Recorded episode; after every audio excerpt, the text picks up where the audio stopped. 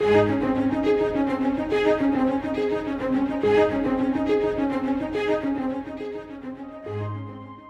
is a journey, and the fourth section of the Psalms, known as the Numbers Psalms, show us the goodness and guidance of God along that journey.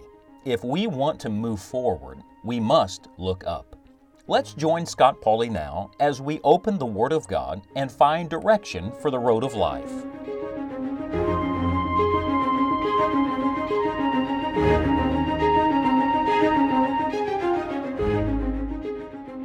What if Jesus came to your house today? Can you imagine? What if the Lord went home with you today? He went home with Peter one day and healed his mother in law.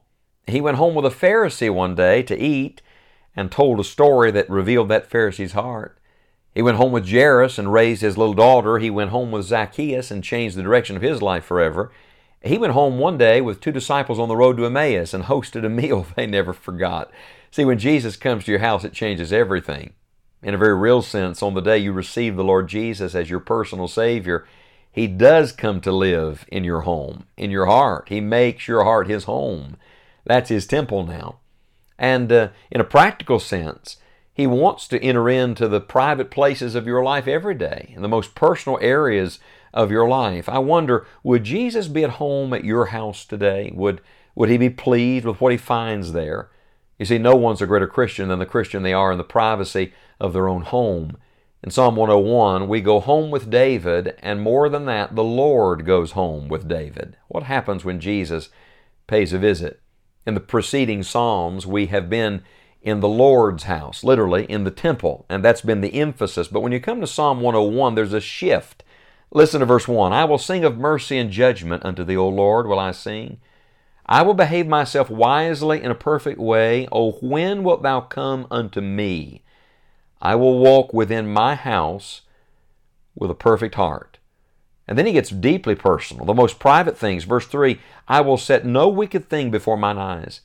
I hate the work of them that turn aside. It shall not cleave to me. We, have gone from the public place to the secret place. Can I remind you, God's in every place?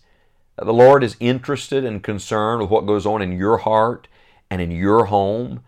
You see, when Jesus pays a visit, he cleanses, He purges, He changes and re- reorders everything. He works in our hearts and homes when He comes into those places. Psalm 101, we believe, was written just before David was made king. And uh, look, it matters not what palace you live in if the presence of God doesn't reside there. It doesn't matter who you are or who people think you are if you're not living consciously in the presence of God. Let me show you the place that the Lord takes when he comes home with you. In Psalm 101, first, he deserves the highest place. Uh, do you hear verse 1? I will sing of mercy and judgment unto thee, O Lord, will I sing. You see, He is the Lord who deserves our glory and our praise. He deserves our song. The hymn writer said, King of my life, I crown thee now, thine shall the glory be. He's to be worshiped. The great struggle in every home is who gets to be in charge? Who's the boss of this house? Well, may I tell you who should be in charge? The Lord. He is worthy of the best seat in the house. He is worthy of access to every area of your life. He deserves the highest place. Secondly, he not only deserves the highest place, he demands a holy place. Beginning in verse 2 down through verse number 7, he begins to do his, his house cleaning, if you will. In verse number two, the Bible says, I will behave myself wisely in a perfect way.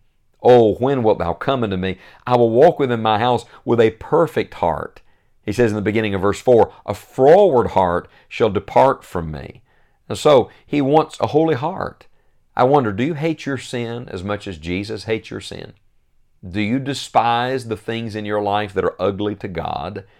God says, I want to cleanse that out of your life. He not only wants a holy heart, He wants holy eyes. In verse 3, He says, I will set no wicked thing before mine eyes. I hate the work of them that turn aside, it shall not cleave to me. Uh, have you made a conscious decision that you're not going to look at things you shouldn't look at? By the way, if you don't want them to cleave to you, you have to hate it. And if you want to hate it, you can't look at it all the time because whatever you look at, eventually you're going to start to enjoy. And then he wants holy friendships and relationships. He says at the end of verse number 4, I will not know a wicked person. He says in verse 6 and 7, Mine eyes shall be upon the faithful of the land, that they may dwell with me. He that walketh in a perfect way, he shall serve me. He that worketh deceit shall not dwell within my house. He that telleth lies shall not tarry in my sight. You see, it matters who you allow access into the private places of your life. Your closest friends, they're going to influence you. Someone said, You either are right now or you soon will be who your friends are. And so the Lord says, I want holiness in all of your relationships. He wants holiness in your conversation.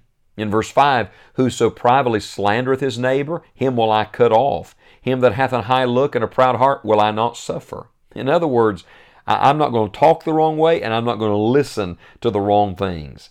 Slander is always rooted in pride. And so he says, I want all of these unholy things out of my life. Friend, the only way to keep your home right is to keep your heart right. And the great motive for staying right is that you want to live in the near presence of God. There were two occasions in the ministry of the Lord Jesus Christ that he went into his house. He called it his Father's house, into the temple, and he cleansed the temple.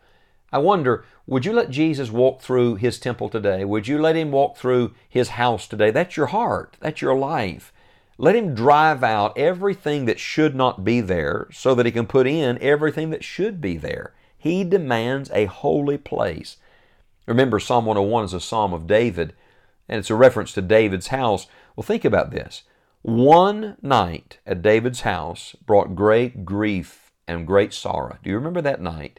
It was the night he walked out on the, the porch, the portico, the housetop, and he saw Bathsheba and he lusted after her and he took her to himself. One unholy night in his heart, one unholy night in his house brought such sorrow and such destruction. Let the Lord come home with you today. Let the Lord bring home these truths to your heart. He deserves the highest place. He demands a holy place. And thirdly, He desires a happy place. listen to the end of verse number 7. And the Bible says, He that telleth lies shall not tarry in my sight. Verse 8, I will early destroy all the wicked of the land, that I may cut off all wicked doers from the city of the Lord. He's, he's referring here to Jerusalem. Do you know what Jerusalem was supposed to be? The city of the Lord. Do you know what it was supposed to be? It was supposed to be a happy place. As Psalm 127, Psalm 144 both refer to Zion and Jerusalem as a, a happy place filled with happy people.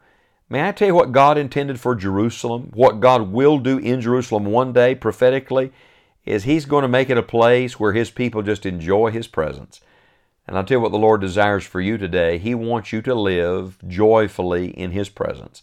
He wants your heart and your home to be a happy place, and the only way that's possible is when the Lord has His rightful place in your life. So I ask you again, what if Jesus came home with you today? Richard Baxter uh, told the story of a real revival breaking out in a community where he was ministering and pastoring. And as the story goes, the revival did not start at the church house. The revival started in individual homes as each family began to get thoroughly right with God and meet the Lord in their home with their family. I wonder what would happen if in our hearts and in our homes, if in the secret, private, personal places of our lives we began to draw near to God and let the Lord cleanse from our lives the things that should not be there. What would happen if Jesus paid a visit to our home today. Let the Lord be thorough with you. Open the door wide, give Him access to every room, every closet, and every crevice of your life, and say to the Lord, Lord, cleanse everything out of this house that should not be there. And I promise you, the Lord will do something special in your life.